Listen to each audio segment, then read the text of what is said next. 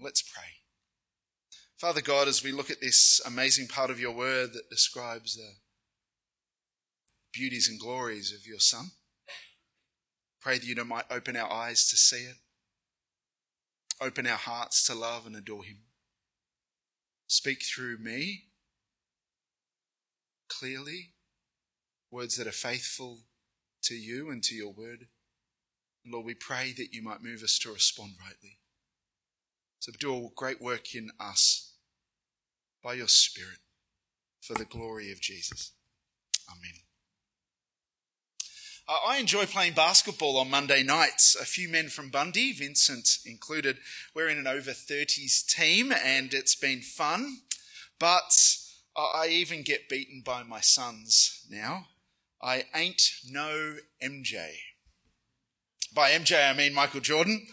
Jordan is arguably the greatest basketball player of all time, the GOAT. He helped the Chicago Bulls win three NBA championships and then soon after another three.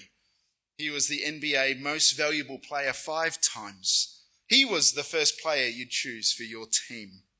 I was amazed as I watched him on TV in the 90s, a supreme champion.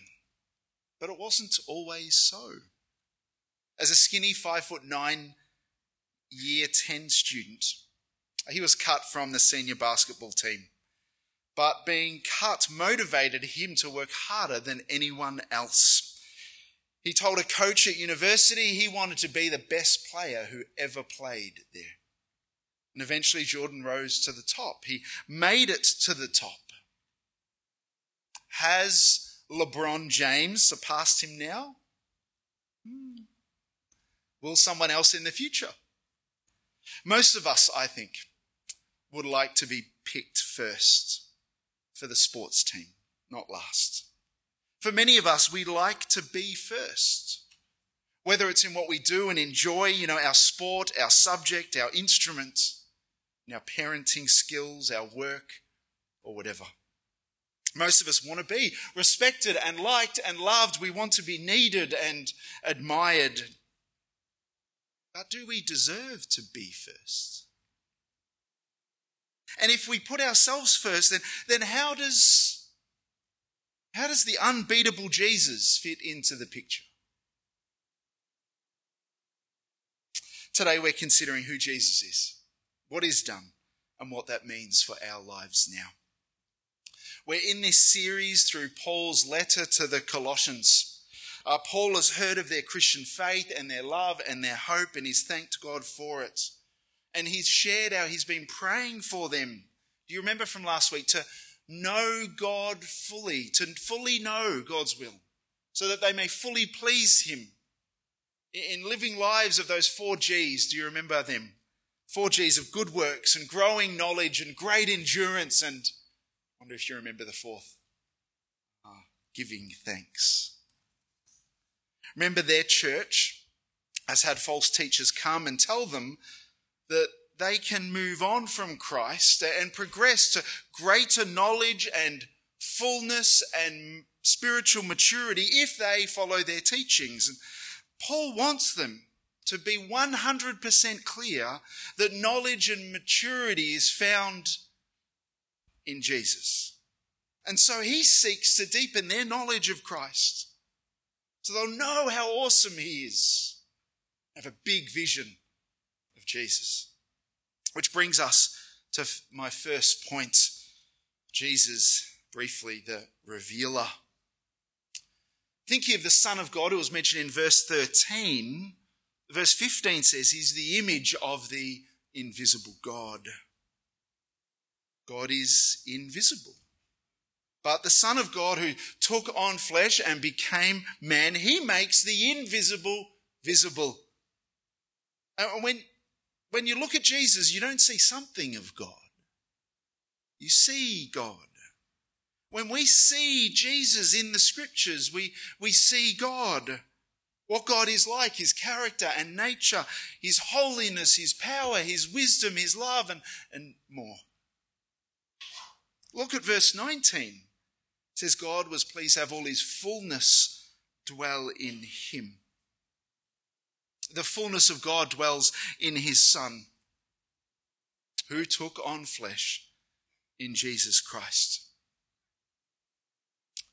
A preacher was once confronted by a cult leader who rejected the deity of Jesus, his divinity.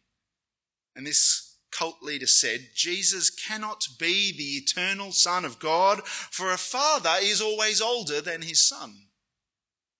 If the Father is not eternal, then he is not God. If Jesus is his Son, then he is not eternal. The preacher responded, The thing that makes a person a father is having a son. But if God is the eternal Father, then he must have an eternal Son. That means that the Son is eternal and that he is God. So Jesus is truly God, fully God. He is, as we remember at Christmas, Emmanuel, God with us, the one who perfectly reveals God's nature. And so all we need to know of God is found in Jesus Christ.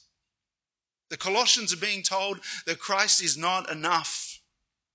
And they're being tempted to try and find spiritual fullness and fulfillment elsewhere beyond Christ. And Paul is saying there is no fullness beyond Christ. You want to know and experience God fully? Look at Jesus. Come to Jesus. It's like what Hebrews 1 verse 3 says. The Son is the radiance of God's glory, the exact representation or exact expression of his nature. Jesus is God. He truly reveals God. And when we believe that, it will give us clarity. It will give us confidence. For we don't need to go looking for more of God elsewhere. Not in Islam, not in Hinduism, not in philosophy, not in nature. We find it in Christ. And so we strive to know Him more. Him more. Secondly, Jesus is the ruler and creator. Look at verse 15. It says he's the firstborn over all creation. Now, firstborn here doesn't mean that Jesus is the first one born. It's not about birth order. Be clear, the Jehovah's Witnesses have got it wrong. Jesus did not have a beginning of existence. He is not the highest created being. Because verse 16 says, everything was created by him. All things have been created through him and for him. Firstborn in this sense means heir, means that he has, has, is the first in status and honor and rank. He's the one who will inherit and rule over all creation. And that little word all sometimes translated as everything in this passage. You look for it when you read these six verses. All, everything, it's repeated nearly in every phrase and every verse. And one reason that Jesus rules over all creation is because everything was created by him. As we read in John chapter 1, verse 3, all things were created through him. And so the Father has made all things by his word, that is through his Son, the Word. God made all things by the means of his Son. Now, God is still separate and distinct from the created world. Our pantheists have got it wrong. Uh, the world of Avatar and the belief that God indwells and is part of the natural world. So really we've all got God in us. That's incorrect. Now I enjoyed the movie, but just like the Force in Star Wars, this view of the world and reality is wrong. God is to be distinguished from everything he created.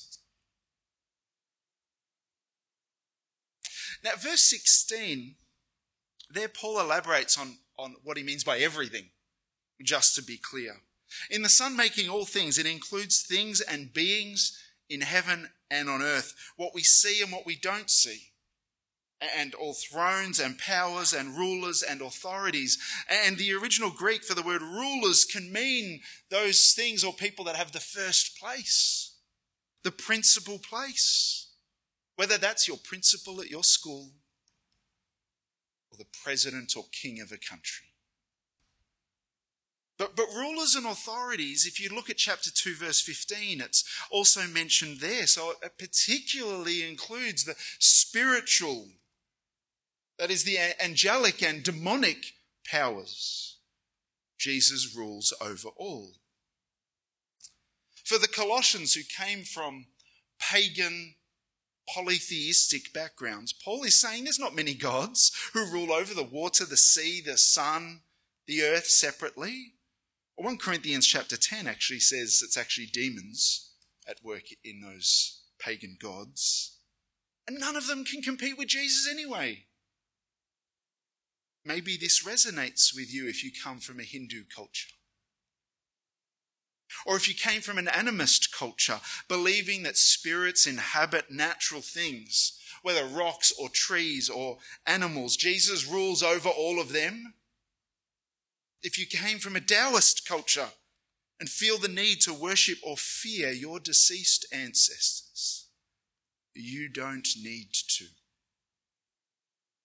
Son of God. He made, He rules over even the devil and his demons.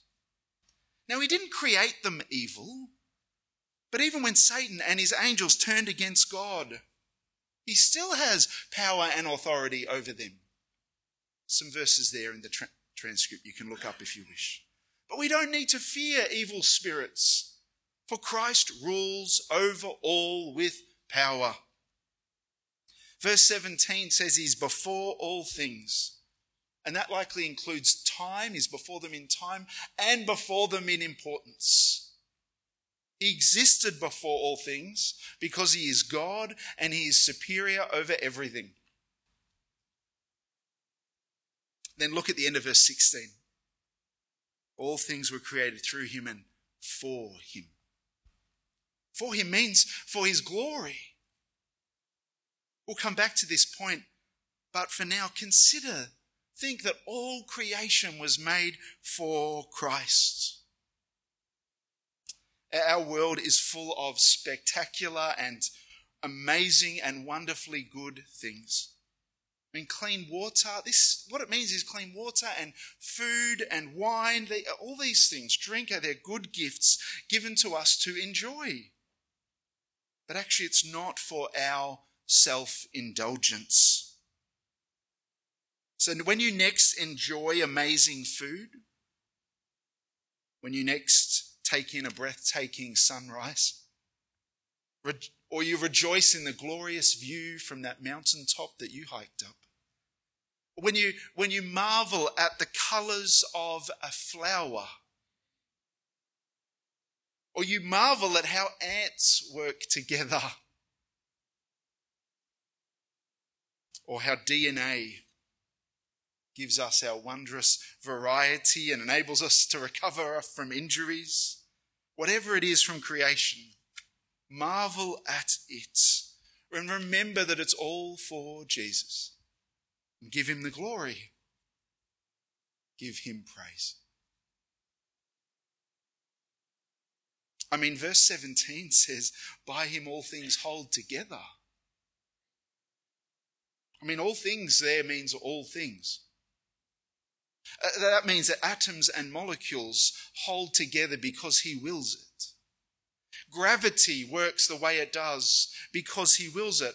He holds together our sanity, our families, our church, even with all of our differences. He holds everything together with sovereignty and care.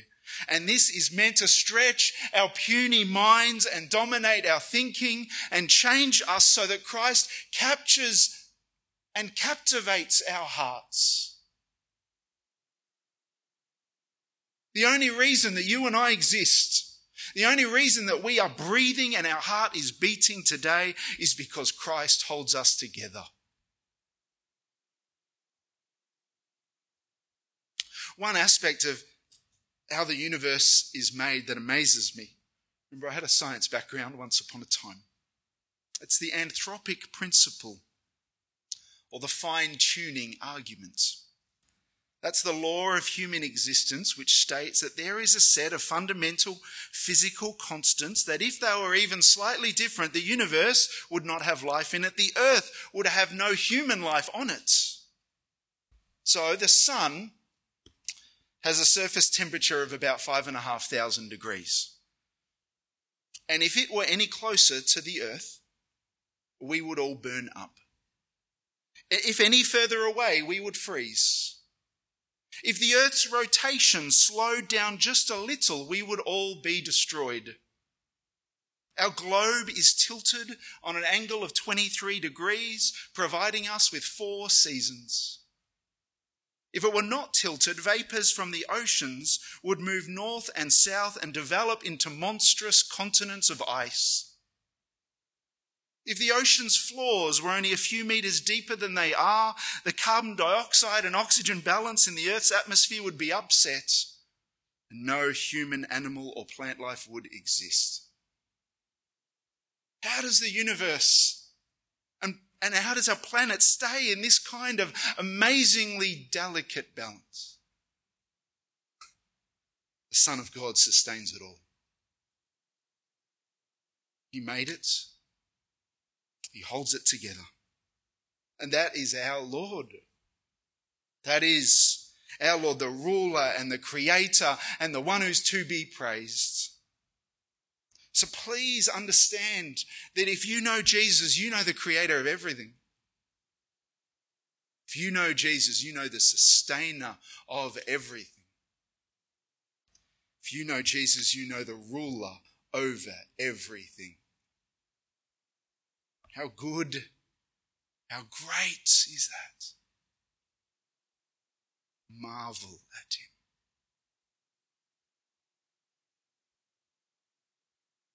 But he's also uh, the reconciler. Point three.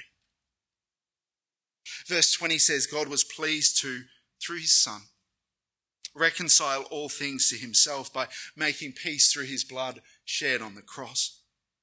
The word reconcile speaks of bringing peace in what was a fractured or broken relationship, a falling out. It's bringing back to the former state of harmony. When humanity rejected and turned away from God in the fall, a gigantic rupture took place which ripped apart the relationship between God and mankind and it impacted the world. Human beings ever since have continued to disobey and reject God as the good and loving ruler of the world. And so we're all left experiencing and contributing to the broken relationship with God, broken relationships we have with each other. And that's because we keep putting ourselves first. In April 1912, the Titanic's stern raised high above the freezing North Atlantic waters, and then the ship sunk into the ocean. The beauties of sacrificial love were seen that night, but so was abysmal cowardice and selfishness. For of the 1,600 people not able to get into the lifeboats, only 13 were picked up by the half empty boats nearby. In boat number five, Officer Pitman heard the anguished cries of people treading water. He turned the boat around and shouted, Now, men, we will pull back to the wreck. But the passengers protested, Why should we all lose our lives in a useless attempt to save others? Pitman gave in. And for the next hour, those 40 people listened to the fading cries of swimmers. In 60% full boat number two, the officer asked the ladies if they should go back. They said no. In boat number six, the women begged the officer to go back and he refused. Of the 18 boats, lifeboats only one returns, and an hour later. And that's a parable of how the world has gone wrong. Fallen humanity is adrift on an unfriendly sea, selfishly alienated from God and from each other.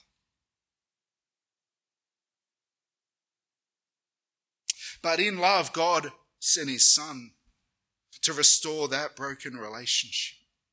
That broken relationship with him and from that with others. And Jesus did that by shedding his blood. That means dying a sacrificial death in our place to forgive our sins and give us peace with God. And so, bigger and better than Jack pushing up Rose onto that debris to save her life in the Titanic movie, Jesus experienced the depths of hell and the wrath of God for his enemies. To save us from our sins, to save many millions of people forever. Jesus alone reconciles us to God. The harmony and peaceful relationship with God, it, it is, it can only be re-established through Christ and by relying on Him and His death for you. We'll hear more about this next week. But just like Colin Buchanan sung last night, bet all you have on Jesus. Throw yourself on Him.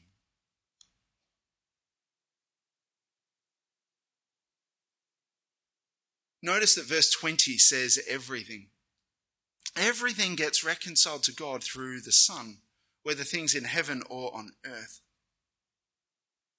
Now we know that only people who get reconciled to God are those who repent and believe in the Lord Jesus. So this verse, it cannot be saying that unbelievers will be saved in the end.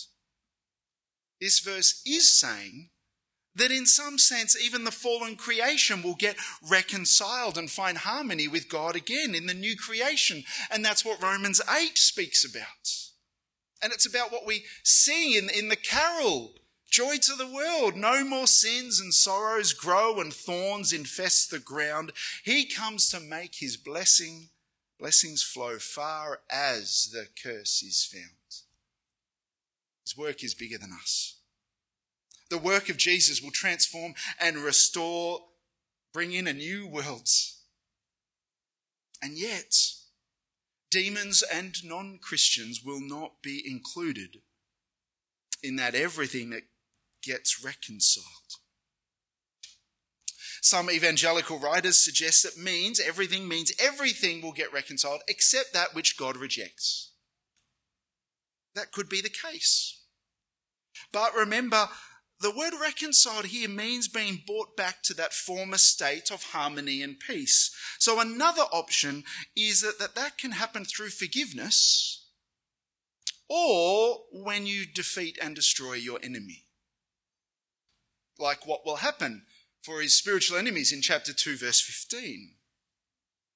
And so for many people and the devil and his angels, peace will not come by forgiving but by crushing all rebellion. People need to know that and turn to Jesus for mercy. Satan has been brought to his knees, and he will soon be cast into an eternal fire because Jesus rules. Jesus is first. Jesus wins, and he will bring peace. And that'll all happen because Jesus didn't stay dead. He was raised from the dead. He's alive. Verse 18 says he's the beginning, the firstborn from the dead, which means he was the first person to rise with this new resurrection body and he rules over the dead. His status is unmatched. And the risen Lord, we're told he rules over the church. Being the head of the church means he leads and guides it. God's people depend on Him. Our resurrection depends upon His resurrection. Our life depends on His life. Without Him, there is no church. Why is all this the case? Why, why are all these things the way they are? Why has everything happened this way? Verse 18 says, so that he might have, Jesus might have the first place in everything. The plan and will of God is for Jesus the Son to be first, to have the preeminence, the supremacy, to be supreme. Colin Buchanan sings about this in his kids' song uh, in this album 20 years ago, I think. Jesus is number one right at the top where he belongs. Who he is and what he's done makes Jesus number one.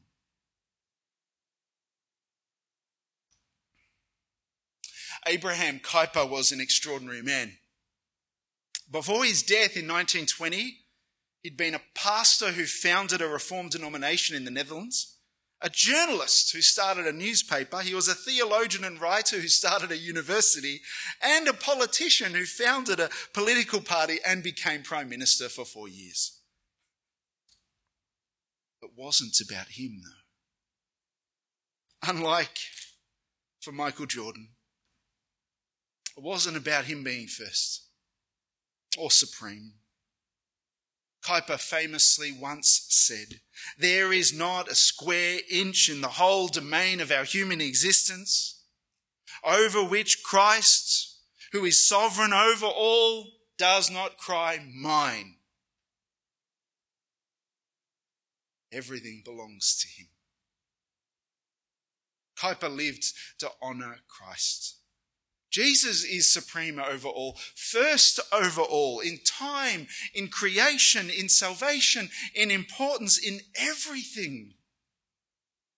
And so, what should be our response to this? Well, I think the world tells us that life is all about these six P's. I like alliteration, you can tell. Life's about the paycheck money and career, that's, that's what matters.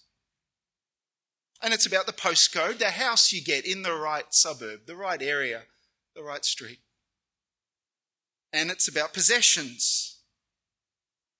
So when you become an adult, you move out, you might get that couch off the side of the road or the hand me down couch, the second hand one. Then you upgrade to a couch from Amart Furniture.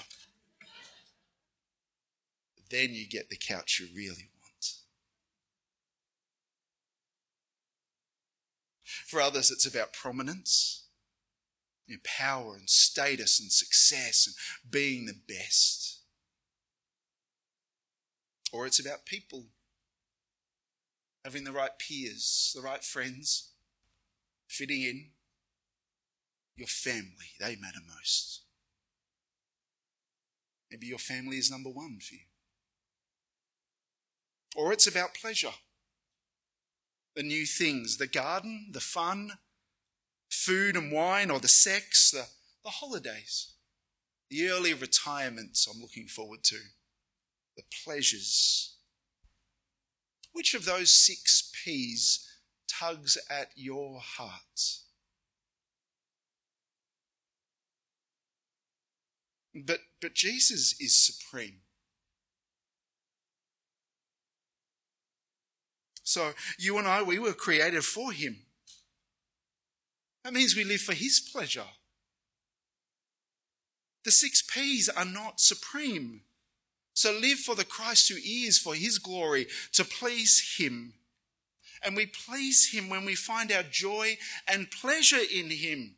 In Him, our Creator and Sustainer and Ruler and Reconciler.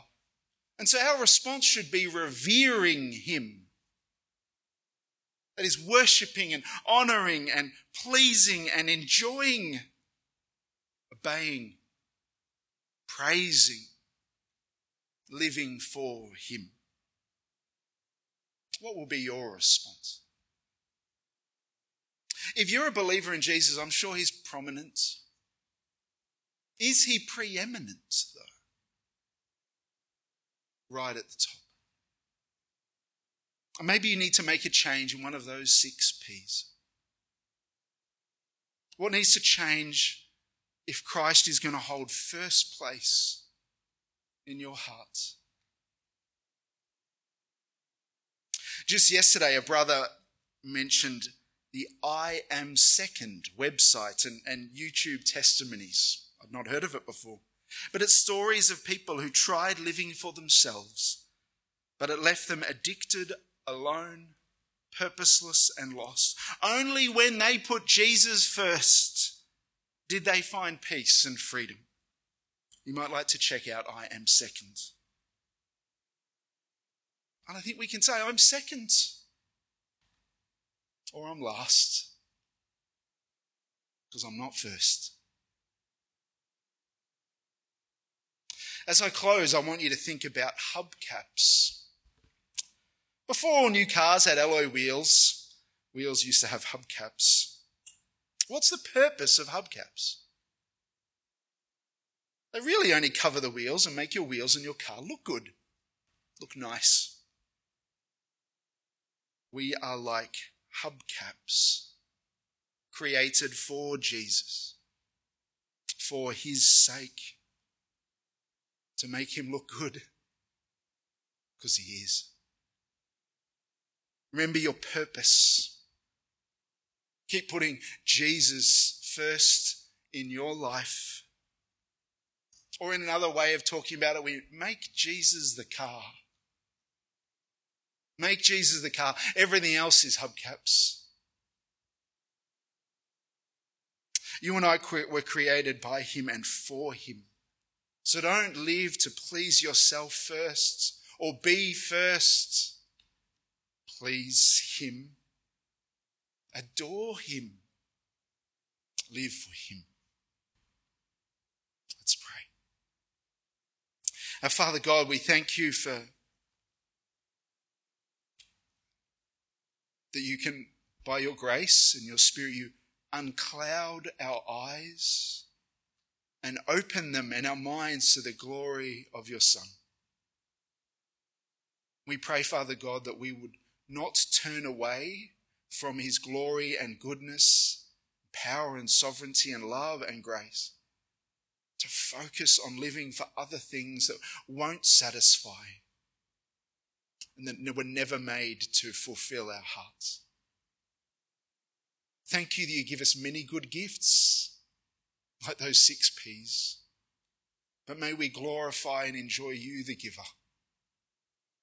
We pray that you would turn us away from selfishness and sin, that we might rejoice in and revere our Lord Jesus. No one else is worthy. And Lord, we pray that you might help us to live for him live for Him with all the strength that you give us. In Jesus' name, Amen.